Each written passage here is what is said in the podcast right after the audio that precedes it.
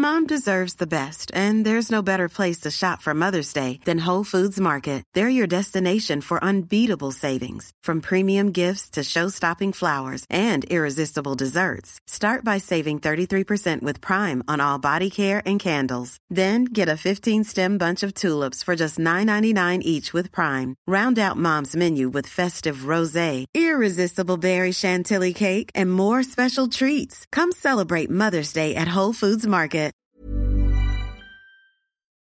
5, 4, 3, 2, 1, ça y est, on est en direct. Attendez, je regarde si j'ai pas un petit dernier message.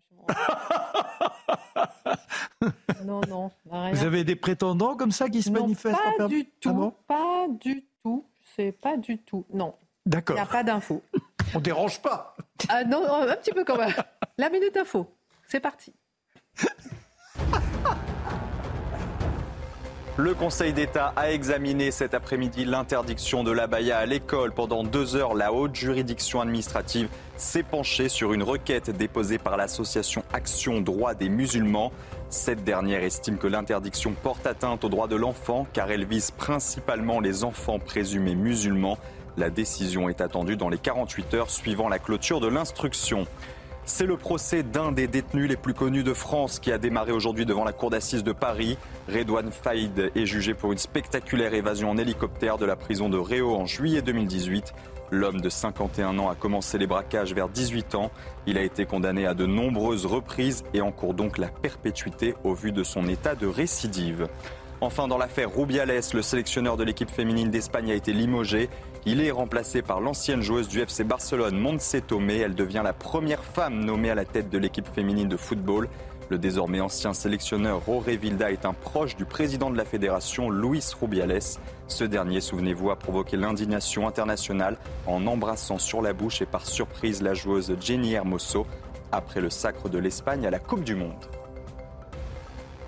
Merci Mathieu Devez pour l'info. Au sommaire ce soir, plusieurs personnalités de gauche dénoncent la gauche du pugilat. Autrement dit, la stratégie radicale de la NUPES accusée de favoriser la montée du Rassemblement national et de Marine Le Pen. Pourquoi?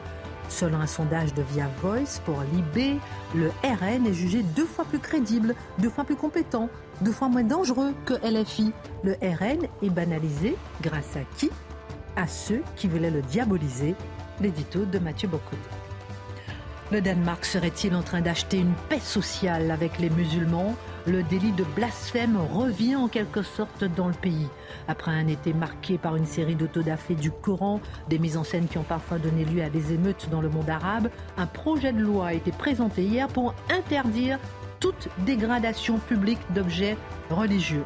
En France, Charlie Hebdo, symbole de la liberté d'expression, dénonce ce possible retour du délit de blasphème, ce recul. Le décryptage de Dimitri Pavlenko.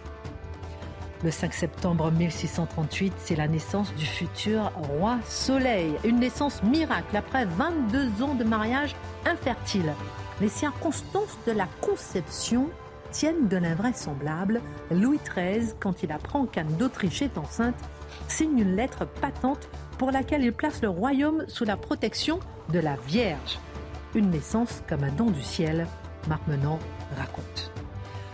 À Marseille, des familles assignent l'État et saisissent la justice administrative. Ces familles veulent exiger l'État de droit face au trafic de drogue.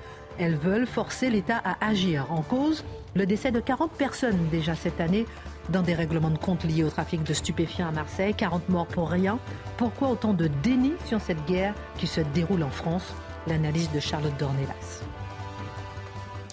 Et puis une étape vient d'être franchie avec les puces implantées sous la peau. Plus besoin de sortir avec ses clés, son portefeuille. On pourra faire démarrer sa voiture, payer ou même décliner son identité d'un geste de la main. Tous ceux qui en ont parlé il y a quelques années déjà voient leurs inquiétudes se réaliser. Les complotistes avaient-ils donc raison? L'édito de Mathieu Bocoté.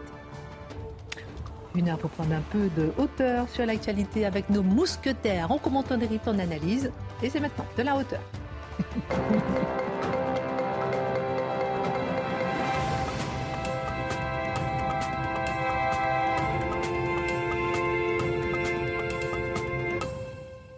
La reine Christine nous a porté bonheur. Bon, Euh, c'est, non, c'est Philippe Devilliers qui envoie un SMS à tout le monde pour dire qu'il y a une fréquentation record du Puy du Fou. Ben oui, parce que je suis allé, mais vous êtes allé aussi, non? Bien sûr. Qui a été deux fois. ah bah c'est surtout lui. regardez, on va faire. Euh, regardez cette image. Je vais vous demander de peut-être réagir un petit peu à ça, Mathieu Bocoté, parce que cette photo a fait polémique. Une photo euh, de la police espagnole qui a fuité. Il s'agit de la liste des personnes arrêtées lors de la feria de Bilbao, euh, qui s'est terminée il y a dix jours. La liste des personnes arrêtées lors de la feria a, donc fait fuite. Pourquoi elle fait polémique? Parce qu'il y a 75 des personnes arrêtées qui sont arabes. Alors, ces personnes euh, sont arrêtées pour vol avec violence et intimidation. La police espagnole, est-ce qu'elle est raciste? Qu'est-ce qu'on peut en déduire? J'aimerais bien que vous nous disiez un petit mot euh, sur le sujet. Alors, avant tout, Libération, qui consacre sa une à, un dossier sur le Rassemblement national. Au cœur de ce dossier, Mathieu Bocoté, une grande inquiétude, le RN serait en voie de banalisation et deviendrait donc un parti comme les autres. En est-il vraiment ainsi? Et quelle conclusion ce journal tire-t-il de cette analyse? Alors, c'est assez intéressant lorsqu'on les libère parce que bon, ça fait partie des rituels auxquels nous avons euh, euh, habitué ce journal. De temps en temps, on doit faire sonner la, sirène d'alarme. Attention, le RN revient. Attention, l'extrême droite monte. Attention, ils sont partout, pourrait-on dire. Ils sont partout. La bête immonde qui monte et qui monte, comme disait l'autre. Alors ça, c'est leur, leur, imaginaire. Et de temps en temps, il faut sonner les cloches, euh, la cloche d'alarme. Cela dit, ce qui est intéressant, dans cette enquête, dans cette mise en garde, dans cette mise en garde, et je reviendrai euh, dans un instant dans cette volonté de dévoiler, de démasquer la bête derrière le sourire de Marine Le Pen dans ce cas-là, eh bien, il y a cette, euh, cette idée que nous serions devant un parti qui se banaliserait. Qui se banaliserait de quelle manière? Premier constat dans ce, de cette enquête de Libé, c'est l'inefficacité relative relative, j'insiste, des stratégies de l'antifascisme classique. Par exemple, Libé se désole qu'il ne suffise plus de dire de Marine Le Pen Vous êtes une héritière du maréchal Pétain pour immédiatement la voir s'effondrer dans les sondages. D'autant, on s'en souvient, hein, lorsque Elisabeth Borne dit cela, c'est d'abord parce que la réponse lui est soufflée par un journaliste, Frédéric Aziza, journaliste très militant, qui, euh, à Radio J, lui pose la question est-ce que pour vous, c'est une héritière du maréchal Pétain? inévitablement, quand on est un peu socialiste, oui, oui, oui, oui, oui, on ne voudrait pas avoir à dire non. je pense qu'on ferait un plus grand scandale en disant non qu'en disant oui. Mais ce qu'on constate, c'est que ces stratégies soufflées par des journalistes militants, comme celui que je viens de nommer, ne fonctionnent plus autant qu'auparavant. Emmanuel Macron a même ramené à l'ordre, à sa manière, euh, Elisabeth Borne autour de cette question. De même, lorsqu'on diabolise à répétition, ça fonctionne un peu moins qu'auparavant. Même euh, le successeur de Mélenchon, Ruffin, euh, nous dit euh, auprès des électeurs de sa circonscription, si je traîne Marine Le Pen de fasciste, le commun est mortel, de quoi parlez-vous exactement? Mm-hmm. Donc on constate que ça fonctionne moins bien. Et là, il y a une série de chiffres qui nous disent dans quelle mesure ça fonctionne, oui ou non, aujourd'hui. Des chiffres assez intéressants. J'en, mentionne quelques-uns. Alors, elle a toujours, Marine Le Pen, 51 de mauvaises opinions mais 37 sont favorables. Surtout, les mauvaises opinions ont baissé de 13 points depuis novembre 2001, quand les bonnes ont grimpé de 10 points. Donc, c'est significatif. On n'est pas devant des petits mouvements, ça va, ça vient comme la queue du chien, comme disait l'autre. Mais non, on est vraiment devant une véritable normalisation, consacrée probablement par la présence de Marine Le Pen au séminaire de Saint-Denis, où Jordan Bardella était accueilli comme un leader comme un autre, comme un autre. Ensuite, autre chiffre intéressant de la vue d'un tiers des sondés, la perception de Marine Le Pen a évolué positivement au cours des derniers mois. Alors là, il y a des chiffres qui demeurent très négatifs, faut le dire. 57% euh, des sondés identifient Marine Le Pen à l'extrême droite. Je dirais ce qui est la moindre des choses dans la mesure où les médias le répètent environ 7 milliards de fois par jour. Euh, Marine Le Pen d'extrême droite qui aime les chats d'extrême droite et qui lorsqu'elle prend une bière est une bière d'extrême droite. Ne l'oublions pas, extrême droite, extrême droite. Vous ai-je dit qu'elle est d'extrême droite? Alors évidemment, les gens finissent par enregistrer l'information. Ensuite, 61 la juge autoritaire. 58% radical, 45% inquiétante. Ça, c'est le côté Marine la Terreur. Mais 60% la juge courageuse. 4 personnes sur 10 estiment qu'elle incarne bien les valeurs républicaines. C'est important, ça. 40 incarnent elle incarne bien les valeurs républicaines. Je devine qu'à la question quelles sont les valeurs républicaines, euh, là, il y aurait une part de confusion. Mais pour l'instant, donc, des gens reconnaissent à ce symbole positif envoyé dans l'espace public. On dit, elle coche la bonne case 4 sur 10. Autant, 4 sur 10, la juge compétente et présidentiable. Et sur les sujets de préoccupation des sondés, c'est important, Donc, pouvoir d'achat, santé, éducation, immigration, sécurité. Le RN suscite chez eux, chez les électeurs, le plus de confiance. Et l'élément central dans tout cela, évidemment, quel est le facteur de crédibilisation par contraste du RN aujourd'hui? Mais c'est la France insoumise. Quand on regarde à l'Assemblée qui sont les voyous, quand on regarde à l'Assemblée qui sont les malpropres, qui sont, on regarde à l'Assemblée qui sont les malhabillés, qui sont ceux qui ne respectent pas les règles élémentaires, qui sont ceux qui se présenteraient avec un t-shirt déchiré aux funérailles de leur grand-mère, qui sont... C'est pas, pas RN aujourd'hui, c'est la France insoumise qui a décidé de ne respecter aucun des codes de la civilité parlementaire et qui, on l'a même vu depuis un an environ, joue au trouble-fête parlementaire régulièrement, qui a une tentation de la violence qui est présente non seulement chez Jean-Luc Mélenchon, mais chez une partie du personnel politique de la France insoumise, on peut penser à M. Léaumont qui fantasme sur Robespierre, hein, le merveilleux coupeur de tête. Donc, quand on regarde tout ça ensemble, je devine que M. Léaumont n'est pas, n'est pas fasciné par ce côté-là de Robespierre, mais dire sans arrêt Robespierre 93, Robespierre 93, ça témoigne de l'imaginaire. Donc, quand on a tout ça devant nous, on se dit quel est le parti qui incarne aujourd'hui une tentation autoritaire et peut-être même davantage totalitaire à l'Assemblée nationale? l'effet de contraste sert le RN et dessert la France insoumise. Et ça fait aussi partie des résultats du sondage. c'est intéressant de voir que Stéphane Le Foll ou bien euh, Denis Oliven ont justement euh, critiqué ah, la qui favorise la banalisation du RN. Mais pourquoi Libération refuse-t-il la possibilité euh, que le RN soit devenu un parti comme les autres, ne méritant plus sa mise au banc, justifiant la mise en place contre lui d'un ah, cordon sanitaire? C'est la vraie question. Est-ce qu'il ne serait pas possible? Et je dis la chose vraiment sérieusement de dire le RN, c'est un parti comme les autres, au sens où c'est un parti qui, qui participe légitimement à la course pour la conquête du pouvoir, et on peut être en désaccord complet avec lui sans avoir besoin de diaboliser. Est-ce qu'il est possible d'envisager une critique du RN qui soit une critique profonde, fondamentale, mais non diabolisante? Est-ce que c'est imaginable? Réponse de nos amis de Libération, non.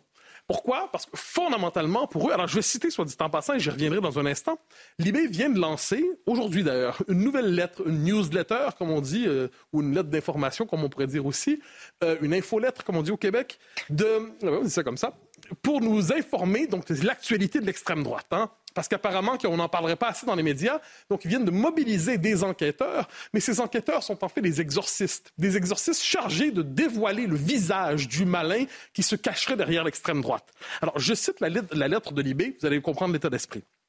Pour Libération, l'extrême droite ne sera jamais une famille politique comme les autres. C'est important comme phrase. C'est-à-dire, malgré toutes les tentatives de dédiabolisation, l'évolution programmatique, le fait de sacrifier son père, le fait de rejeter des références historiques, malgré tout ça, le RN, l'extrême droite, en guillemets, ne sera jamais une famille comme les autres. Nous documenterons ses mensonges. Elle se cache. L'inconsistance de ses propositions politiques. Son racisme toujours présent. La gestion litige, blablabla, ses liens avec des puissances étrangères, son recours à la menace et dans les pires cas, la violence physique on ne parle pas de, la France insoumise, on parle du RN. C'est intéressant. Donc, c'est ce que j'appelle la théorie du masque. La théorie du masque, c'est fondamentalement ce qu'ils appellent l'extrême droite sur une force diabolique. Et à la manière du diable, la plus grande ruse du diable consiste à nous faire croire qu'il n'existe pas. La plus grande ruse de l'extrême droite consisterait à nous faire croire qu'elle n'est pas d'extrême droite et que l'extrême droite n'existe pas. Et donc là, on a cette idée qu'on on a devant soi un courant politique qui ensorcelle la population, un courant politique qui endort, un courant politique qui hypnotise la population par le mensonge. Donc quand ils sont sympathiques, ça arrive, en fait, ils vous tendent un piège, ils sont fourbes. Quand ils aiment les chats, en fait, c'est pour vous faire oublier qu'ils aiment Poutine. Quand ils parlent de démocratie, c'est pour permettre la tyrannie de la majorité. Quand ils défendent la liberté d'expression, c'est pour faire passer des propos haineux. Et quand ils sont victimes d'antisémitisme, on s'en souvient, Eric Zemmour qui a déjà été victime de ça, eh bien, ils instrumentaliseraient la lutte contre l'antisémitisme. Donc, fondamentalement, nous sommes devant un courant politique pas comme autres, d'une autre nature, un courant qui toujours doit être démasqué parce que toujours il se cacherait et il empoisonnerait le pays. Et là, ça vaut la peine juste de fouiller sur deux, trois expressions qui circulent ces temps-ci pour parler de ce courant qu'on appelle l'extrême droite. Premièrement, quand on dit d'une personne qui est d'extrême droite, qu'elle est d'extrême droite. Qu'est-ce qu'on veut dire par là? Est-ce qu'on veut dire qu'il adhère à une idée d'extrême droite? Suffit-il d'adhérer à une idée d'extrême droite sur 10, sur 15 pour être d'extrême droite? Ou à une majorité d'idées d'extrême droite? Ou à un corps Je suis curieux, je ne le sais pas. Est-ce que ça veut dire qu'on est devant une personne qui, fondamentalement, en elle-même, serait d'extrême droite? Donc, une forme de prédisposition de l'âme, une prédisposition haineuse. Donc, cette personne, il y aurait deux types d'humains sur Terre. Il y aurait les humains et les humains d'extrême droite. Et dès lors, si nous sommes devant des humains d'extrême droite, il faut de cela, il faut s'en méfier Une formule circulait beaucoup cet été dans l'AFP, vous savez, l'agence française de propagande, pardon, l'AFP, l'agence France-Presse, qui, pour parler de certaines personnes dans une crise autour d'un journal, disait de tel individu qu'il est marqué à l'extrême droite. Le journaliste, par exemple, je sais pas, euh, Jacques, euh, Jacques Saint-Onge, appelons-le comme ça, est marqué à l'extrême droite. Mais je suis curieux. Moi, j'ai écrit à l'AFP, ils m'ont pas répondu, mais je leur ai demandé qui est le marqueur vous avez écrit? Ah oui, oui, mais il m'a pas répondu, ils ont oublié, je pense. Donc, pourriez-vous me dire qui est le marqueur? Il est marqué à l'extrême droite. Donc, il doit avoir, je veux savoir qui a le pouvoir de marquer. Quelle est l'autorité responsable qui a l'autorité de marquer les gens? Et, est-ce qu'on peut aussi être marqué de quoi En fonction de quel mot ah ben, selon, selon quels critères, selon quelle légitimité? Et est-ce qu'on peut aussi être marqué au centre-gauche Est-ce qu'on peut être marqué au centre? Est-ce qu'on peut être marqué écologiste? Est-ce qu'on peut être marqué gauche républicaine? D'ailleurs, est-ce qu'on doit dévoiler l'horizon, euh, la marque de chaque journaliste la marque supposée, ou est-ce qu'on doit seulement le faire pour les gens d'extrême droite? Et si c'est le cas, pourquoi? Alors tout ça pour dire que derrière cette lutte qui relève de l'exorcisme contre l'extrême droite, il y a beaucoup de confusion intellectuelle et peut-être une volonté de faire un buzz médiatique. Alors Mathieu, est-ce qu'une autre hypothèse n'est pas envisageable? Ne peut-on pas supposer que les électeurs se tournent vers le Rassemblement national et les partis apparentés parce qu'on leur accorde d'avoir correctement diagnostiqué certains problèmes et que certains sont sincèrement d'accord avec leurs propositions Ce serait probablement trop simple. Ça consisterait à supposer que les gens qui votent pour ces partis ne sont pas des imbéciles et qu'ils le font consciemment à partir d'une lecture de la réalité. Une hypothèse qui viendrait dérégler une bonne partie des sciences sociales surinterprétatives. Alors, on va y aller avec trois une réponse en trois temps. La vague migratoire européenne, dont on parle, on aurait pu en parler d'ailleurs aujourd'hui, demande d'asile en hausse de, de 30 dis-je, premier semestre 2023.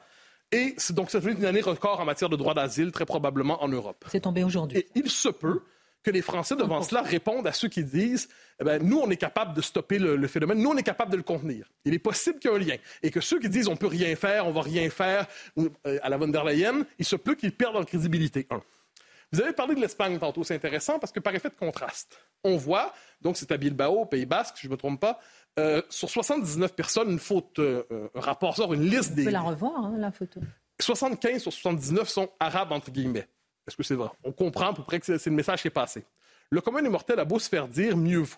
Pas d'amalgame, pas de pas de ça, très bien. Évidemment, pas d'amalgame. Il n'en demeure pas moins que le lien suggéré par certains, en certains lieux, entre délinquance et une partie de l'immigration, ce lien, certains en viennent à le faire et on leur explique sans cesse que s'ils se contentent de l'observer sans en mhm. tirer des conclusions générales sur la vie, mhm. ils sont racistes, extrême droite, xénophobes et tout le tralala. Mhm. Est-ce que ça se peut qu'un tel déni de réel contribue au fait de voter pour des partis protestataires? Et dernière réflexion, rappelez-vous ce qui s'est passé cet été en trois temps.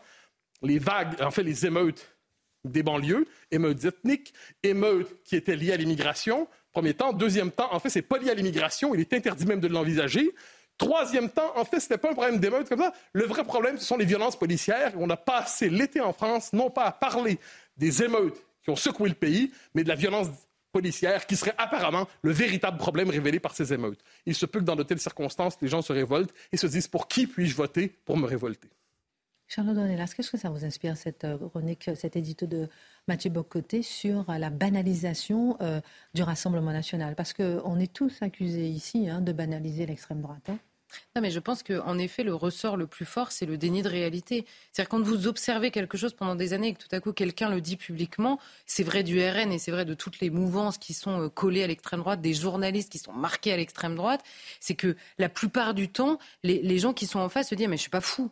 Fait, je ne suis pas fou. Quelqu'un a dit la même chose que moi. Comme c'était interdit dans le débat public, interdit de le dire, ou alors en prenant un risque monstrueux de mise au banc euh, euh, médiatique, politique ou même social, eh ben, évidemment, les gens se retrouvent là. Donc je pense que le déni de réalité, euh, de, notamment de certains de ces journalistes-là, est le meilleur, le meilleur outil de banalisation, si je reprends leurs mots et leur manière de concevoir le débat. En parlant de quelqu'un mis au banc et marqué, on va dire, à l'extrême droite, Eric Zemmour, on a appris aujourd'hui, on fera un là sur la question dans un instant. Un nouveau procès a été organisé pour Eric Zemmour. Il s'agit des propos sur Pétain tenus en 2019. Mais c'est intéressant parce qu'il y a une relaxe en première instance, il y a une relaxe en appel, et la Cour de cassation, qui ne juge pas sur le fond, donc ça a été jugé deux fois sur le fond, il a été relaxé pour les propos euh, sur Pétain, c'était ici, sur ce plateau, face à, Bernard-Henri Lévy. Et, euh, et, la Cour de cassation, qui ne juge pas sur le fond, a décidé de renvoyer, euh, de décider de notre procès. Donc on va en parler tout, tout à l'heure, on fera un petit tour de table sur la question. Dimitri, on va aller au Danemark avec vous. On va voir un peu ce qui se passe au Danemark, parce que peut-être que c'est un recul qui pourrait peut-être arriver jusqu'à chez nous. C'est une question qu'on peut se poser. Le pays est sur le point de voter le retour dans sa législation du délit de blasphème. Après un été marqué par une série d'autodafés du Coran, ces mises en scène qui ont parfois donné lieu à des émeutes dans le monde arabe, et donc par peur de représailles, très bientôt au Danemark, brûler un livre saint vous exposera à mm. une peine de prison un projet de loi a été présenté hier. Tout à fait, c'est bien ça. C'est le dernier développement en date de ce qu'on appelle la crise des Corans brûlés, euh, qui prospère quand même depuis maintenant trois ans, mais dans un angle mort euh, euh, de l'attention médiatique chez nous en France, parce que cette histoire des Corans brûlés devant des ambassades, sur la place publique, bah, ça réveille. Ça réveille en France des, souvenirs douloureux de la crise des caricatures de Mahomet, dont vous vous souvenez l'aboutissement. C'est l'attentat de Charlie en, 2015.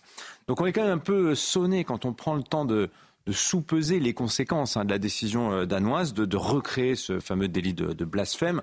Enfin, vous allez voir que c'est même en plus plutôt un délit de sacrilège que de blasphème, si on est précis dans, dans les termes. Euh, dans l'espoir, pensent euh, les, dirigeants, les dirigeants danois actuels, de se protéger de la fureur islamiste. Hein. C'est vraiment ça. Vous avez parlé d'acheter la paix sociale, c'est ça. En fait, c'est d'acheter même une forme de paix religieuse. Et ça paraît étonnant quand on sait que c'est le courage de Danemark hein, qui a été loué en France, que de nombre de nos politiques sont allés visiter parce que lui, Danemark, prend la question migratoire à bras le corps, eh ben, il est en train de céder là devant la, pression des intégristes. Alors la crise des Corans brûlés, rapidement, elle commence il y a 4 ans, en 2019, avec un, certain Rasmus Paludan. Donc c'est un avocat, il est euh, suédo-danois, il a la binationalité danoise et suédoise, et il se met en scène sur YouTube. Il brûle des Corans euh, dans lesquels il a intercalé des, tranches de bacon. Donc vous voyez un peu vraiment, vraiment l'intention d'offenser, hein, euh, très clairement. Pourquoi il fait ça? Bah, Il dit parce que le Coran, parce que l'islam, de son point de vue, serait incompatible avec les valeurs danoises. Et il va répéter le happening à plusieurs reprises, au Danemark, mais il va aussi le faire en Suède toujours à, proximité de quartiers à forte population euh, musulmane. Et à chaque fois, il déclenche bah, des mouvements de population, des émeutes, il se fait, on lui jette des pierres, etc. Et il va même tenter de le faire en France. Hein. Pendant l'armistice, euh, le 11 novembre 2020, il se présente aux abords de l'Arc de Triomphe, il veut brûler euh, un Coran, mais il est arrêté à temps, il est fiché S, il est expulsé. Bon. Novembre 2022, donc l'année dernière, Rasmus Paludan, toujours lui, brûle un Coran, cette fois devant l'ambassade de Turquie, et il explique là, c'est vraiment je provoque avec une intention politique qui est de torpiller l'adhésion de son pays, la, la, candidature de la Suède à l'OTAN. Et vous savez que ça a été tout un pataquès jusqu'à cet été. Erdogan, le président turc, euh, reprochant en fait à la Suède cette attitude provocante sur les questions d'islam euh, pour bloquer son adhésion. Et vous voyez l'assimilation qui est faite. Un individu fait une provocation, euh, très vite ça devient c'est la Suède en fait qui, qui brûle des Corans. Voilà. Et alors, il va faire des émules, Paludan, notamment deux ressortissants, de réfugiés irakiens. Alors, ça paraît étonnant comme ça, des Irakiens, mais ils, mm. sont athées. Euh, et ils vont reprendre le flambeau, pardonnez-moi l'expression. Ils vont se mettre à leur tour à brûler des Corans. Et ils vont menacer de répéter comme ça l'opération. Euh, jusqu'à l'interdiction du Coran en Suède. Et mm. la presse, à chaque fois, est convoquée. Il y a des photos, des conférences de presse. Le monde entier est mis au courant. Et les autorités suédoises, à chaque fois, elles sont piégées, en fait, par l'état de droit, parce qu'il se trouve que brûler le Coran, euh, en Suède à ce moment-là. Certes, c'est peut-être pas très malin, c'est inapproprié, c'est une provocation, mais ça n'est pas illégal. Et les forces de police suédoises, à chaque fois, tentent de refuser la demande d'autorisation et demande de manifestation. Euh, la demande est formulée, les forces, les forces de l'ordre disent non, parce que vous menacez l'ordre public, et la justice suédoise, à chaque fois, s'y oppose, parce qu'il donne de l'extérieur l'impression que les autorités, les autorités suédoises approuvent les autodafés. Donc vous voyez, le raccourci est vite fait. La Suède laisse brûler des Corans et voire l'encourage. Très intéressant. La crise a atteint hmm. son paroxysme là, le 20 juillet. Ouais, absolument, parce que ce jour-là, les, deux frères irakiens, les frères Salwan, Salwan Momika et son frère, vont piétiner un exemplaire du Coran devant l'ambassade d'Irak à Stockholm. Et à ce moment-là, la réaction, c'est qu'à Bagdad, vous avez une foule des partisans de Moqtada al-Sadr qui vont s'en prendre à l'ambassade euh, de Suède là-bas, vont envahir le bâtiment, vont y mettre le feu, et ça va finir que l'ambassadrice, Madame l'ambassadeur de Suède en, Irak, pardon, va être renvoyée voyez Et dans le monde musulman, c'est une avalanche de réprobation, de menaces qui sont formulées à l'encontre de la Suède, qui depuis mi-août vit quand même en alerte terroriste de niveau 4 euh, sur 5. Les Suédois contrôlent leurs frontières, etc. Ils sont très très inquiets. Et pendant ce temps-là, bah, nos deux Irakiens, là, qu'est-ce qu'ils font? Ils continuent pendant tout le mois d'août et ils vont le faire également. Et là, j'ai vu euh, aussi hier là, des. Et eh ben voilà, dimanche dernier, ils continuaient, ils répétaient l'opération. Voilà. voilà. Et donc le 25 août, on en arrive à ce qu'on disait, à savoir que le Danemark dit ça suffit il va légiférer pour interdire les autodafés du Coran et le texte donc a été présenté vendredi. Alors justement, qu'est-ce qu'il dit euh, concrètement ce projet de loi? En quoi c'est euh, hmm. le retour au blasphème ou bien le retour au sacrilège? Vous allez comprendre. Alors le texte, la formulation d'abord. Le texte vise, je cite, hein, à interdire le traitement inapproprié d'objets ayant une signification religieuse importante pour une communauté religieuse. Hmm. Bon, et pour ça, cogité par des jeunes. Ah, bah, vous allez voir, les conséquences, c'est que Déjà, vous vous exposez à une amende et jusqu'à deux ans de prison, quand même. Hein, voilà. Donc, alors, on comprend les préoccupations sécuritaires, diplomatiques euh, des, Suédois, enfin des Danois, qui se disent euh, on n'a pas envie de se retrouver dans la situation suédoise. Mais voyez le signal. Le signal, c'est, et ça, c'est Richard Malka, dans une tribune publiée dans le journal Le Monde, qui le dit très bien. C'est l'avocat de Charlie Hebdo, hein, Richard Malka. Il dit bah, voyez, faites pression, manifestez devant nos ambassades, menacez-nous, on va changer notre loi. Ouais, vous voyez, c'est ça en fait le message qui est adressé. Et ça, on peut prendre le pari que ça aura des conséquences électorales au Danemark au profit de l'extrême droite, comme dirait si bien Mathieu. Voilà. ensuite, le délit de blasphème. Alors, le Danemark l'avait aboli en 2017, après qu'il a prospéré, qu'il soit, qu'il est, qu'il est resté 334 ans dans le code pénal danois. Et donc, six ans plus tard, voilà que l'offense à Dieu revient dans la loi danoise. Bien joué les progressistes, hein, parce que c'est une majorité de gauche hein, quand même qui, qui, fait, qui prend ces décisions. Et alors, la formulation, je vous la redonne. Le traitement inapproprié d'objets ayant une signification religieuse importante pour une communauté religieuse.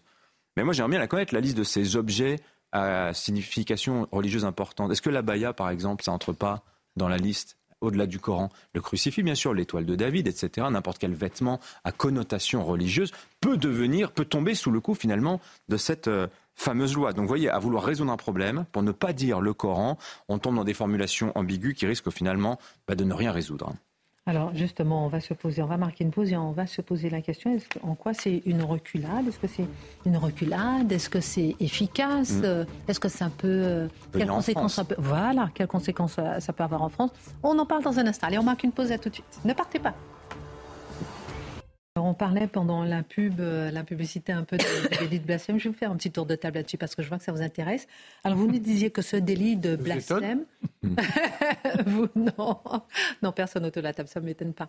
Euh, ça va rien résoudre selon vous? Oui, oui. Bah, d'abord c'est impropre de parler de délit de blasphème parce que Marc le sait très bien. Euh, la loi, je vous l'ai dit, elle vise à empêcher les traitements inappropriés de certains objets à caractère religieux. Mhm. Et je vous disais, euh, qu'est-ce qu'on met dans cette liste-là? Mhm. euh, Plus que le, Coran, visiblement. là, on est dans le registre du sacrilège quand mhm. on s'en prend à un objet. Mais en revanche, la loi n'interdit pas la parole, le discours contre euh, une religion ou même l'écrit. Donc ça veut dire que les caricatures danoises de 2005, passées cette loi, pourront toujours prospérer. Et là, par la parole, par le discours, on est dans le registre du blasphème. Donc en fait, c'est même plutôt le, délit de sacrilège qui va être euh, euh, aujourd'hui passible d'une amende ou d'une prison au Danemark. Mais oui, alors vous avez raison. Donc à la fois ce texte, c'est une reculade face aux islamistes et en plus ce ne sera pas efficace. Et ce qu'il faut savoir, c'est que les Danois aujourd'hui ne sont pas les seuls. Regardez les en Allemagne. Vous avez une loi depuis 2017 pour lutter contre la haine en ligne qui punit l'insulte aux croyances religieuses, jusqu'à trois ans, de prison, ans de prison. Là, on est clairement dans le délit de blasphème en Allemagne. Hein. Et tant pis pour la liberté d'expression. Et même en France, qui a été le premier pays en 1791, pendant la Révolution, à abolir le délit de blasphème, ça avait été reconfirmé dans la loi sur la liberté de la presse en 1881 en 1881, injurier une religion, ça relevait sans ambiguïté de la liberté d'expression. Vous pouviez le faire. Mais aujourd'hui, c'est plus compliqué que ça. Vous avez des lois, aujourd'hui, des lois contre les discriminations, des lois antiracistes. La première d'entre elles, c'est la loi Pleven de 1972. Eh bien, cette loi, qu'est-ce qu'elle fait? Elle crée des recours en justice contre les blasphémateurs qui sont susceptibles de relever de la provocation à la haine, la haine religieuse, la haine raciale. Prenez l'exemple de Mila. Vous vous rappelez cette petite, euh, cette jeune ado, il y a trois ans de ça, elle, elle, lance une diatribe sur les réseaux sociaux contre l'islam. Elle a des mots très crus. L'islam, c'est de la merde, elle dit, bon, pour euh, rappeler. Hein. Et elle dit ça, et ça lui a valu des menaces de mort, bien évidemment, mais surtout une enquête pour provocation à la haine raciale. Et d'ailleurs, vous voyez le truc, elle s'en prend à l'islam et non pas aux musulmans, et on parle de haine raciale, comme si l'islam était euh, une communauté euh, humaine, comme si l'islam était un peuple en réalité. Vous voyez l'ambiguïté des choses. Et on se souvient au moment de l'affaire Mila, les propos de la garde des Sceaux, Nicole Belloubet. Qu'est-ce qu'elle dit? Visiblement, elle n'avait rien compris à la législation française. Elle dit à l'époque, la garde des Sceaux, que l'insulte à la religion est une atteinte à la liberté de conscience. Il faut qu'Emmanuel Macron repasse dessus quelques jours plus tard et il dit, regardez, vous allez le voir, la citation, la loi est claire, c'est Emmanuel Macron qui parle en 2021. Nous avons droit au blasphème, à critiquer, caricaturer les religions. Ce qui est interdit, c'est l'appel à la haine, l'atteinte à la dignité. Je ne céderai pas là-dessus. L'ordre républicain n'est pas l'ordre moral. Bah, il faut croire qu'au Danemark, mais qu'aussi en Allemagne et par moments aussi en France, bah, l'ordre moral et l'ordre moral islamiste triomphent visiblement au nom de la sécurité nationale, dans le cas danois. Et là, alors on n'est pas obligé de soutenir les brûleurs de Coran. Hein, soyons clairs, ces gens sont des abrutis, sont des provocateurs à haine. Mais en revanche, on n'est pas obligé de se satisfaire de ce genou à terre, très clairement des Danois au nom de la sécurité nationale? Ben Non, mais enfin, c'est terrible. C'est-à-dire que de cette façon, ils sont en train de nous inoculer le principe de l'autocensure. C'est-à-dire que nous sommes en train de perdre ce que nous avons mis des siècles à forger, cette capacité à être capable d'être dans la, la, raillerie, parfois un peu grasse et qui blesse immanquablement, mais blesser quelqu'un, ce n'est pas une manifestation de haine. Nous devons tous faire des efforts pour vivre dans le multiple sur notre sensibilité. Nous devons admettre que d'autres se moquent de ce que nous sommes, se moquent de ce que nous pensons.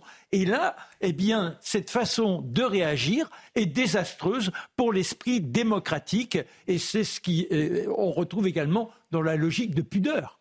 Vous savez, la pudeur aujourd'hui, hmm. ça devient une valeur intrinsèque. Bon, rapidement, Charlotte et Mathieu, parce que je veux aussi qu'on parle d'Éric Zemmour, de ce qui s'est passé, et j'aimerais bien que vous fassiez quand même votre chronique sur euh, le roi Soleil.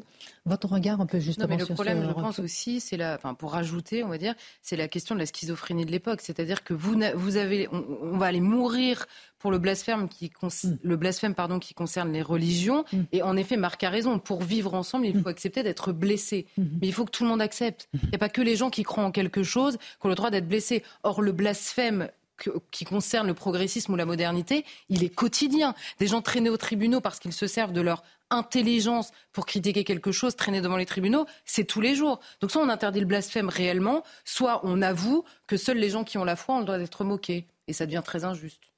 Non, non, je pense que toute société a sa définition du blasphème. Et en France, aujourd'hui, il y a une définition, il n'y a pas de doute là-dessus. on, le voit, chaque société a ses interdits. Tout, tout, ce qui tourne autour de la haine aujourd'hui, ce concept de haine aujourd'hui, la haine interdite, mais ça correspond en fait, c'est un terme pour interdire la critique des idéaux officiels de nos sociétés. Et dès lors que quelqu'un se permet certaines critiques, on dit haine, haine, et dès lors c'est le visage du diable qui s'empare du haineux. Et du haineux, ce qu'il faut faire, c'est le pousser le plus loin possible de la cité. Pourquoi? Parce qu'il est nauséabond et sulfureux, l'odeur du diable, l'odeur de la décharge. On va en parler euh, d'Éric Zemmour euh, dans un instant. Non, mais c'est vrai, tout est toujours lié.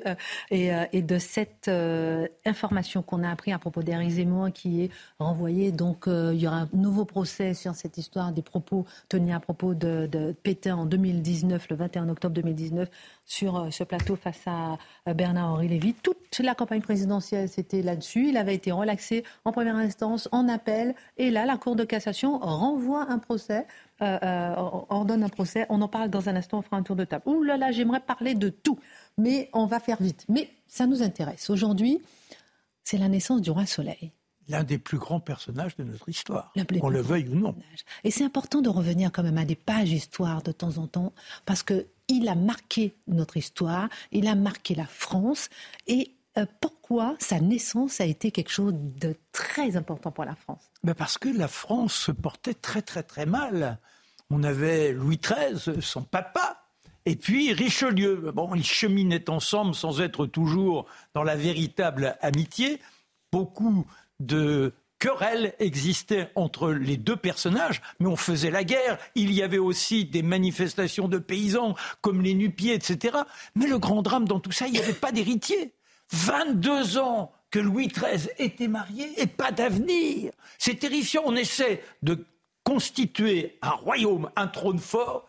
mais rien derrière pour assurer la continuité. pire que ça, 22 ans sans étreinte. Et Anne d'Autriche, on découvre quoi? Qu'elle est là, en train de se comporter de façon traîtresse. Elle a un courrier avec sa famille en Espagne. Et le roi, forcément, quand il apprend cela, se fâche. Elle risque de terminer au couvent. C'est Richelieu, qui pourtant n'est pas bien vu par la reine qui la sauve. Pourquoi? Bah, Parce qu'il a cette obsession. Il faudrait qu'il y ait un héritier. Ah oui, mais comment faire en sorte que ces deux personnages se retrouvent dans le même lit. Et c'est là un premier miracle. Porte-nous le 5 décembre 1837. Le roi est allé rendre visite à sa maîtresse bien chaste, devenue...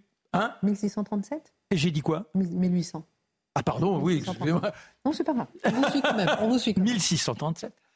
Et sa maîtresse, Louise de Lafayette, mais c'est une maîtresse ô combien chaste, puisqu'elle est devenue religieuse pour ne plus être la tentatrice du roi. Ils ne peuvent pas se séparer, ils ont besoin de se voir. Et là, ils décident de lui rendre visite comme tous les jours, rue Saint-Antoine, dans ce couvent où elle est enfermée, et néanmoins, elle l'attend. C'est sa diversion par rapport au il fait porter les meubles à Saint-Maur. Ah ben oui, parce qu'à cette époque-là, quand le roi se déplace, il est forcément dans l'emballement de trouver le lieu où il se trouvera avec son quotidien, donc les meubles. Et voilà qu'il s'attarde, il s'attarde, ils ont du mal à se quitter. Et puis quand il sort enfin, il s'aperçoit que c'est un orage terrible à l'extérieur. Alors le chef des gardes lui dit, mais sire, on ne peut pas sortir dans ces conditions. Attendons, dit Louis XIII. Mais pourquoi ne pas gagner le Louvre? Parce que tous mes meubles se trouvent à Saint-Maur. Oui, mais la reine pourrait vous attendre. Elle serait satisfaite de vous accueillir. Il n'en est pas question, mais l'orage est tellement violent qu'il finit par céder. On a fait passer le message que le roi allait se présenter au Louvre. Et là, la reine s'est mise dans une position combien sémillante avec la plus belle tenue. On a les beaux reliefs sur la table. C'est comme s'il était là. Mais oui, c'est extraordinaire. quelques invités, quelques convives. Et puis quand on se retire, le repas vous a apporté ses satisfactions de la bouche. Le palais est enchanté, si je puis dire. Et le valet le conduit derrière la chandelle vers la chambre de la reine. Mais pas, passons les détails. Mais non, non, mais non Il n'était pas dans la chambre. Et au petit matin, ah. à l'aube, très tôt, il s'en va, le roi. On se dit qu'ils ont fait à Miami, ils sont point chicanés, mais de là à imaginer que les trains... Et au mois de janvier, eh bien oui, la nouvelle tombe. Il y aura bien héritier on commence à s'agiter, à prier ici, là, si ça pouvait être un dauphin. Et au mois de février, le 10 février, le roi décide de consacrer le royaume à la Vierge Marie tous les ans.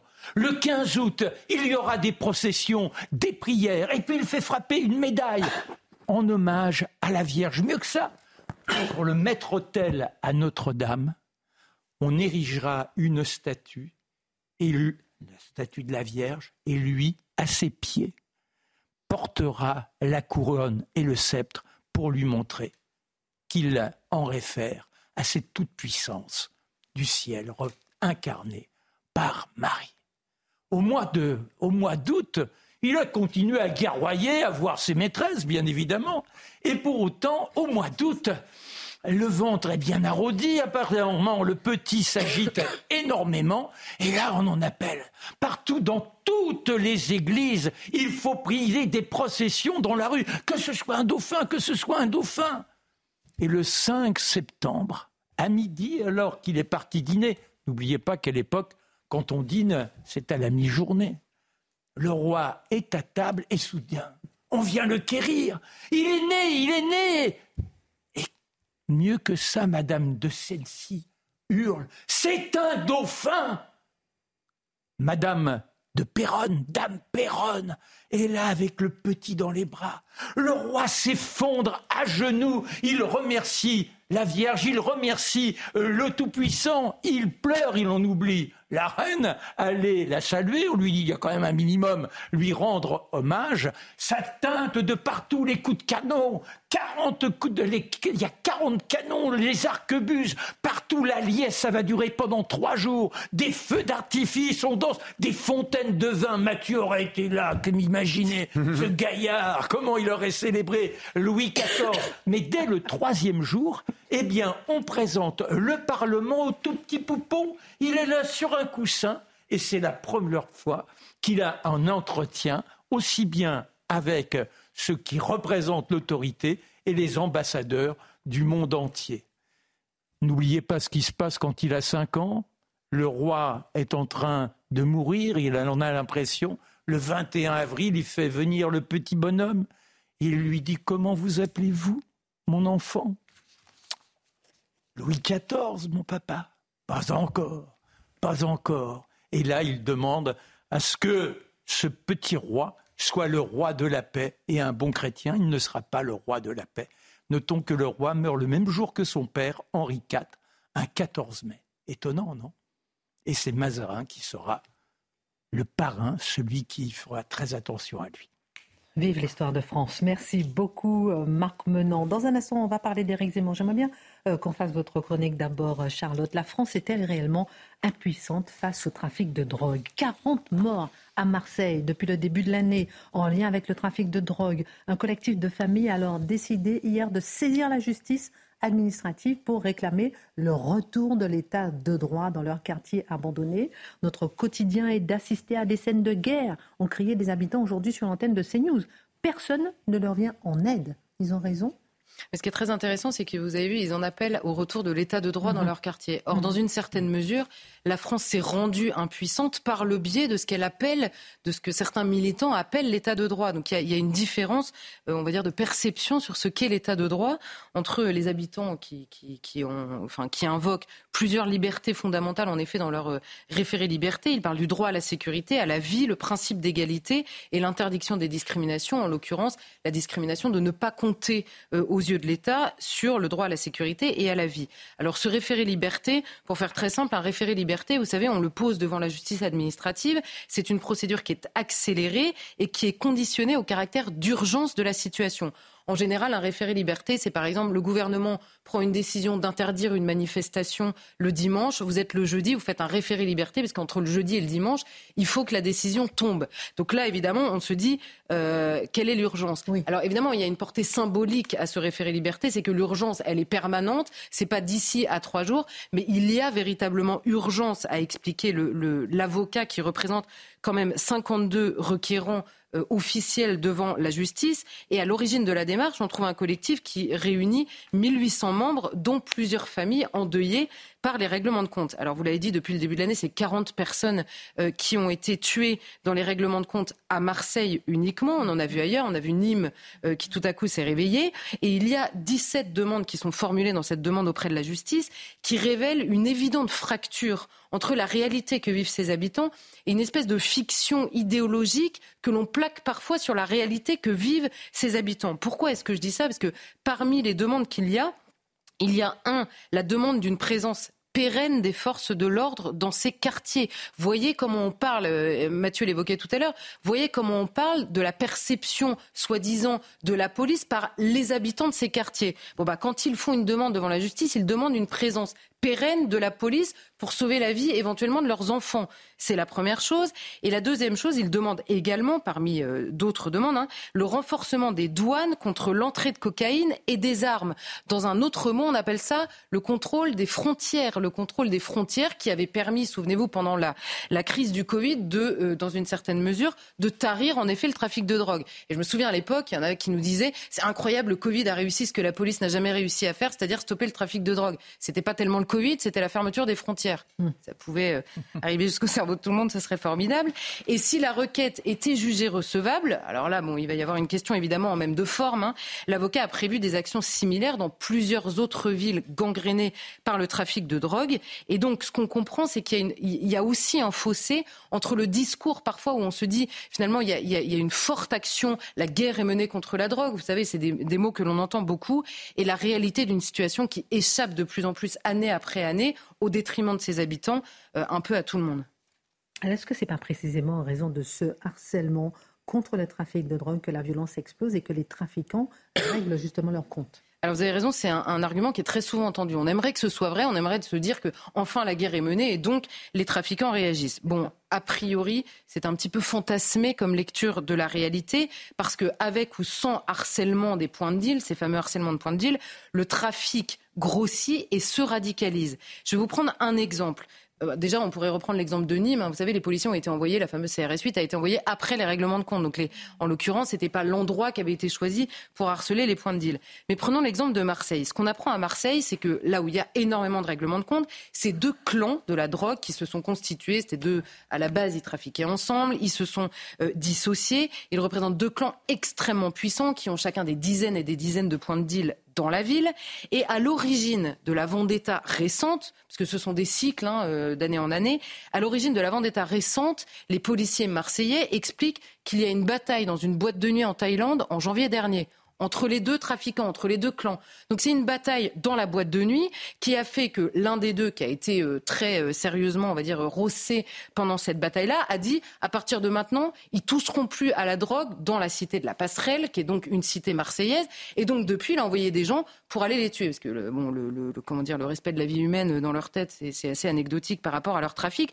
Donc vous voyez qu'un mort en entraînant un autre, vous arrivez à une vendetta et à une spirale infernale de règlement de compte permanent qui a assez peu à voir avec tel ou tel point de deal qui a été harcelé. Alors, il faut dire une chose, l'interpellation sur le terrain d'un dealer, l'amende collée à un consommateur qui ne va plus revenir, le point de deal qui est fermé, même s'il ouvre un peu plus loin, pour les habitants, c'est salutaire. C'est-à-dire quand c'est en bas de chez vous, vous êtes content que ce harcèlement existe, même s'il se déplace ailleurs. En l'occurrence, pour vous, ça change tout.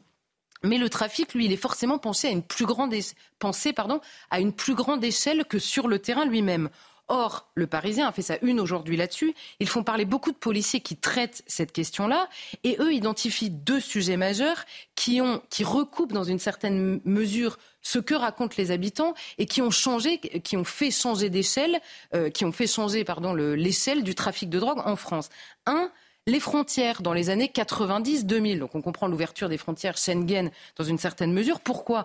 Parce que les trafiquants qui étaient obligés de s'entendre avec des gens de l'autre côté de la frontière ont géré toute leur importation tout seuls. Vous allez, vous avez plus besoin de gérer avec les Espagnols. Vous allez chercher votre marchandise, vous l'importez, vous la gérez de bout en bout. Donc ça a favorisé, on va dire, l'explosion du marché de la drogue à l'intérieur de ces frontières. Et la deuxième chose, la bureaucratisation du travail de policier, c'est-à-dire que vous avez des policiers sur le terrain, mais une fois que vous interpellez, eh bien, qu'est-ce qui se passe derrière? C'est évidemment ça la question qui se pose. Alors j'ai décidé de prendre un exemple parce qu'on parle souvent de la question de la procédure, la bureaucratisation. Alors j'ai pris un exemple, j'ai demandé à un policier, quand vous voulez poser une balise, une balise c'est sous une voiture pour suivre un trafiquant, pour voir où il va, où est-ce qu'il récupère, qui il rencontre, etc. Pour information, les trafiquants entre eux, notamment dans les règlements de compte, ils vont acheter une balise dans le commerce, vous pouvez le faire hein, sur, Internet, ils balisent la voiture d'à côté et vous l'avez fait pour Marc Menant, voilà. eux, ils se balisent entre eux pour se retrouver à la sortie du parking. Ils se tirent dessus. Donc voilà comment eux utilisent les balises. Un policier. D'abord, un, pour utiliser une balise, il faut qu'il soit en train d'enquêter sur un crime et un délit qui est puni d'un minimum de trois ans d'emprisonnement. C'est la base. Ensuite, il faut qu'il ouvre une enquête préliminaire, donc qui soit officielle. Ensuite, il doit justifier des éléments déjà factuels pour poser la balise. Il doit aller repérer la voiture pour expliquer où est-ce qu'elle est.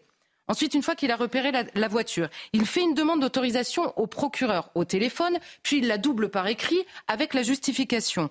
Le retour écrit du procureur permet de poser une balise, donc il faut retourner à la voiture en espérant qu'elle n'ait pas bougé entre-temps. Et cette autorisation dure 15 jours. 15 jours, c'est rien dans une enquête au long cours. Au bout de 15 jours, si vous voulez poursuivre cette balise, vous êtes obligé de l'anticiper un petit peu, sinon il faut retrouver la voiture une nouvelle fois. Alors cette fois-ci, au bout de 15 jours, vous refaites une demande écrite avec les nouveaux éléments qui, pour poursuivre, parce qu'il y a une atteinte à la liberté euh, des trafiquants éventuels. Donc vous refaites une demande au procureur qui, cette fois-ci, doit demander au juge de la liberté et de la détention, qui lui accorde éventuellement au procureur, qui retransmet au policier l'autorisation de poursuivre la mise en place de la balise pour un mois. Au bout d'un mois, si votre enquête continue, des enquêtes pour faire tomber des réseaux, ça peut être des mois et des mois, voire des années. Hein. Et au bout d'un mois, vous refaites tout ce cirque. Donc là, évidemment, c'est un exemple qui vous fait comprendre ce qu'est devenu le travail d'un policier. La deuxième chose, et ça c'est assez intéressant, c'est la déshumanisation du travail des policiers. Et on parle souvent, vous savez, des policiers de proximité, de la police de proximité, qui apprenaient à savoir ce qu'il en était dans les quartiers. C'est vrai de la population générale, mais en l'occurrence, dans la voyoucratie, ce qui permettait aux policiers d'être informés, c'était les indiques, ce qu'on appelle les indiques, ce que les policiers appellent les tontons, c'est-à-dire des voyous qui sont retournés au profit de la police. Sauf que là, encore une fois, tout s'est judiciarisé, parce que le trafic de stupes, faut pas se mentir, c'est toujours border, comme on dit. On dit oui, un tel, il a été border. C'est toujours border, parce que si vous faites parler un indique qui vous donne des informations, eh ben en échange, vous lui faisiez sauter un PV, etc. Bah, ça, la justice a dit c'est terminé. Donc il y a aussi un manque d'informations parce qu'eux ont des logiciels extrêmement cryptés euh, auxquels n'accède pas la police. Donc vous voyez que le, comment dire, le métier c'est extrêmement complexifié, rendant le travail policier extrêmement compliqué, pendant que eux, les trafiquants, génèrent des sommes d'argent qui les rendent extrêmement souples, on va dire, dans l'adaptation. Et justement, on dit que le trafic s'adapte beaucoup plus vite hein, que les lois. Est-ce qu'il évolue réellement? Bah alors oui, alors très rapidement, un, les moyens sophistiqués, ce que je vous disais, donc la, la technique policière ne suit pas forcément les applications, les réseaux sociaux, d'autant que les opérateurs ont parfois du mal à répondre à la police, que ça coûte extrêmement cher, parce que j'ai appris cet après-midi que quand le policier fait une demande, par exemple, d'avoir le relevé téléphonique de tel ou tel trafiquant sur lequel il est en train de travailler, c'est facturé à l'État. Chaque euh, euh, opération, on va dire, de ces opérateurs qui par ailleurs obtiennent leur marché de l'État. Tout ça n'a pas été négocié. Formidable. La deuxième chose, c'est l'argent massivement engagé dans le trafic qui laisse imaginer le pire en termes de corruption. Vous savez qu'on en a déjà parlé. On a vu les cas de dockers, on a vu des cas même d'agents municipaux, on a vu des cas de policiers. Et la, procureure de Paris avait dit attention, attention, parce que la corruption, quand elle commence à toucher des policiers et des magistrats, là, vous flirtez avec le narco-État, ce qu'on a vu dans des États euh, parfois voisins. Et la troisième chose, c'est les tueurs de plus en plus jeunes puisqu'on parlait des règlements de compte, ils utilisent de plus en plus souvent, ils envoient, ils vont par exemple prendre un petit gars euh, en région parisienne, ils vont lui dire on te file 30 000 balles, tu vas aller nous tuer tel ou tel ou tel à Marseille, si bien que les policiers marseillais jusqu'à maintenant, ils connaissent leur délinquance. Mais là, le petit gars qui fait l'aller-retour en 24 heures, ils n'ont pas le temps, ils ne le connaissent pas, ils ne peuvent pas l'identifier, il n'y a pas eu de contrôle d'identité qui lui ont permis de le comprendre. Donc vous voyez qu'eux-mêmes s'adaptent à la connaissance des policiers sur place. Donc tout ça rend à la fois le travail très compliqué et le trafic beaucoup plus euh, pérenne. Et moralité, selon vous, du coup, euh, Charlotte, euh, ces familles qui portent, portent plainte contre l'État, vous pensez qu'il y a une chance d'une évolution alors je ne sais pas si la plainte elle-même, enfin le référé sera recevable lui-même. Là où elles ont raison, c'est qu'il y a clairement urgence. Et dans tout ce que je dis, le trafic de drogue, on ne va pas se mentir, c'est extrêmement compliqué de lutter, de se dire on arriverait à bout du trafic de drogue. Il y a quand même certaines choses qui pourraient être mieux faites, plus simplement faites, qui pourraient rendre les policiers plus efficaces, ça c'est absolument certain. En tout cas, déjà sur la forme, appeler à l'état de droit, euh, c'est capital, et appeler l'État à faire son travail et pour l'état droit. Et les indignés professionnels, peut-être à s'occuper de ces gens qui ont vraiment besoin d'une prise de conscience collective, ce serait, ce serait pas mal aussi. Merci beaucoup. Un tour de table avant votre dernier sujet. C'est intéressant parce que les complotistes, ils avaient raison. Vous allez nous dire si c'est vrai ou faux. Parce que avoir une petite puce sous la main pour payer, tout payer, euh, il y a même, la Bible le dit, même dans l'Apocalypse, euh, il y en a qui, le parlent, qui, en, qui en parlent et tout. Enfin, la marque du diable, exactement. C'est intéressant. Ouh, on va en parler euh, dans un instant avec vous, Mathieu. Avant tout, un tour de table. Euh, je commence avec vous parce que vous avez un visage complètement défait parce que je vais parler d'Éric Zemmour. Comme vous y Non, mais un nouveau procès a été ordonné pour Éric Zemmour. Il s'agit des propos, euh, à propos des propos qu'il a tenus sur PT en 2019. Il a eu deux relax, une en première instance, une en appel, il est allé en, cassation et la cassation, la Cour a jugé que les propos reprochés peuvent constituer un délit, même s'ils portent sur une personnalité qui n'a pas été condamnée pour crime contre l'humanité. Rappelons quand même, et c'est là la question que je vais vous poser, c'est-à-dire que la Cour de cassation, elle ne juge pas sur le fond. Il y a eu deux jugements sur le fond. Première instance, deuxième instance, à chaque fois il a été relâché. La Cour de cassation ne juge pas sur le fond, mais elle, est, euh, elle, est, elle renvoie à un procès. Qu'est-ce que ça vous évoque, Charlotte? Bah, en fait, il faut... Pardon. Euh, Charlotte, ensuite Marc, pardon. Non, non, non, non, jamais. Je pas. Le, Non, mais simplement, il faut comprendre qu'en effet, et la Cour, et la première instance, et l'appel avaient dit, en gros, quels que soient les propos qui peuvent heurter, encore une fois, qui peuvent être euh, contestés, qui peuvent, être, qui peuvent provoquer un débat sur le terrain historique, il ne s'agissait pas dans la bouche d'Éric Zemmour ni de contester, ni de minorer un crime contre l'humanité, et ajoutait euh, le tribunal, euh, Pétain n'ayant pas été lui-même condamné pour crime contre l'humanité, la poursuite euh, n'existe pas. Et la Cour de cassation nous dit non, non, non, pas du tout. On peut poursuivre quand même, même s'il n'y a pas volonté de minorer ou de contester. Donc c'est Là, là, en effet, ça ressemble quand même à une volonté absolument de le renvoyer devant les tribunaux. Oui, pour qu'il soit absolument condamné alors qu'il a déjà été relaxé deux fois. Oui, mais alors ça, c'est intéressant parce que ça montre qu'il y a une obsession chez certains. Mais c'est la manière dont c'est traité également dans les médias. C'est-à-dire comment aussitôt on met en avant, voyez, ce garçon-là, il est infréquentable, il a échappé par deux fois, on ne sait grâce à quelle astuce, mais il faut véritablement qu'il soit condamné. Et il est temps que la justice intervienne. Et ça, ça m'a choqué de voir la manière dont c'était présenté par les confrères. Personne n'a parlé de ces deux relax, en effet, euh, Dimitri Non, c'est pas. Hmm. Oui, ben c'est souvent comme ça que ça, que ça, se passe. Hein. Euh, hmm. euh, et en l'occurrence, moi, je suis saisi par l'argutie juridique de la Cour de cassation. Franchement, il faut être magistrat, 35 ans de métier pour comprendre. Hein. Moi, j'ai pas compris. Honnêtement, j'ai pas compris. Moi, je, peu importe ce qu'on pense des propos d'Éric Zemmour, peu importe, le vrai enjeu, c'est la légitimité de ces procès pour délit d'opinion, du délit d'opinion dans l'espace public. La liberté d'expression, ça devrait vouloir dire quelque chose, quel, que soit l'usage qu'on en fasse. Olivier Pardo, l'avocat d'Éric Zemmour, se dit indigné euh, qu'on fasse d'Éric Zemmour un homme qui défend Pétain. Il y a un débat qui existe et c'est un débat d'historien.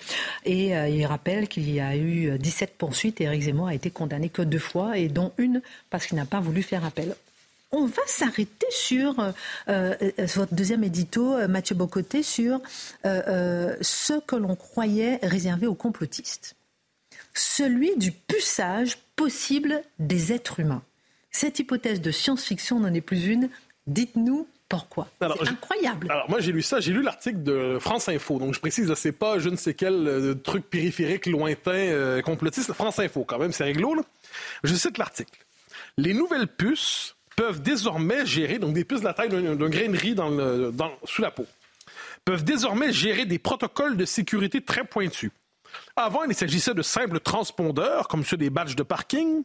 Maintenant, on leur a ajouté de l'intelligence et des fonctions de cryptage, ce qui leur permet de remplacer les cartes bancaires, les clés de voiture, les serrures connectées et même un passeport biométrique ou une carte vitale.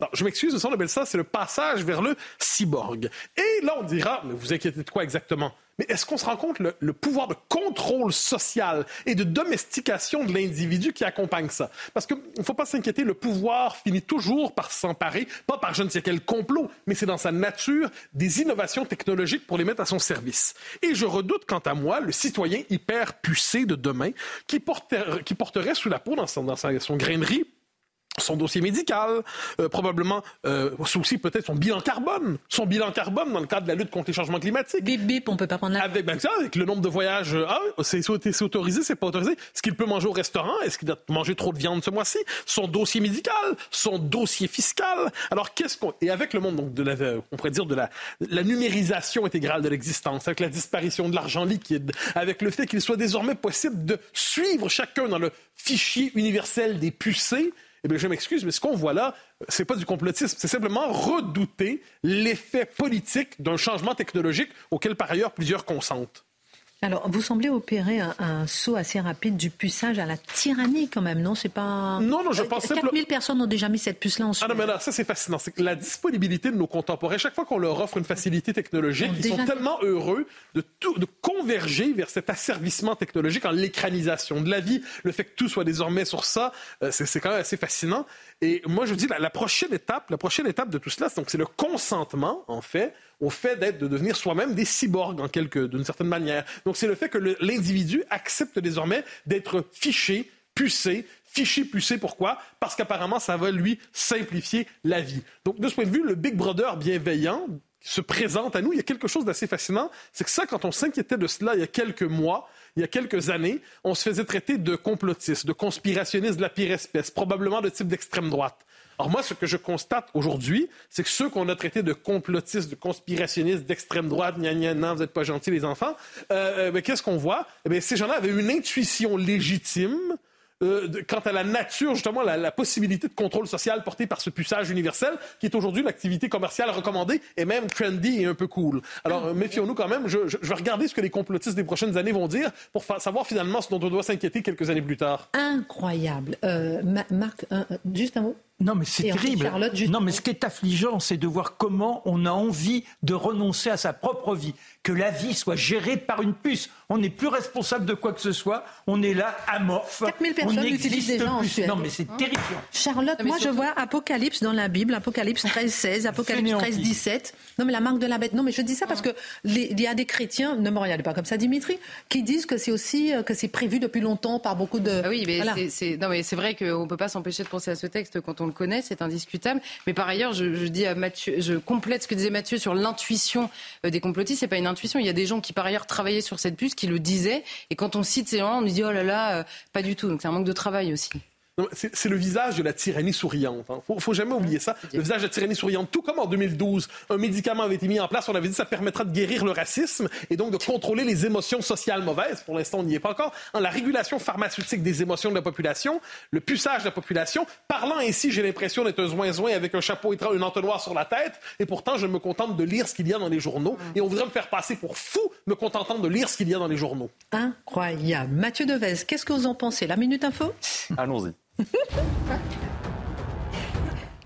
500 millions d'euros seront débloqués l'année prochaine pour la rénovation des écoles. Emmanuel Macron l'a annoncé lors d'une visite d'un collège des Pyrénées-Atlantiques.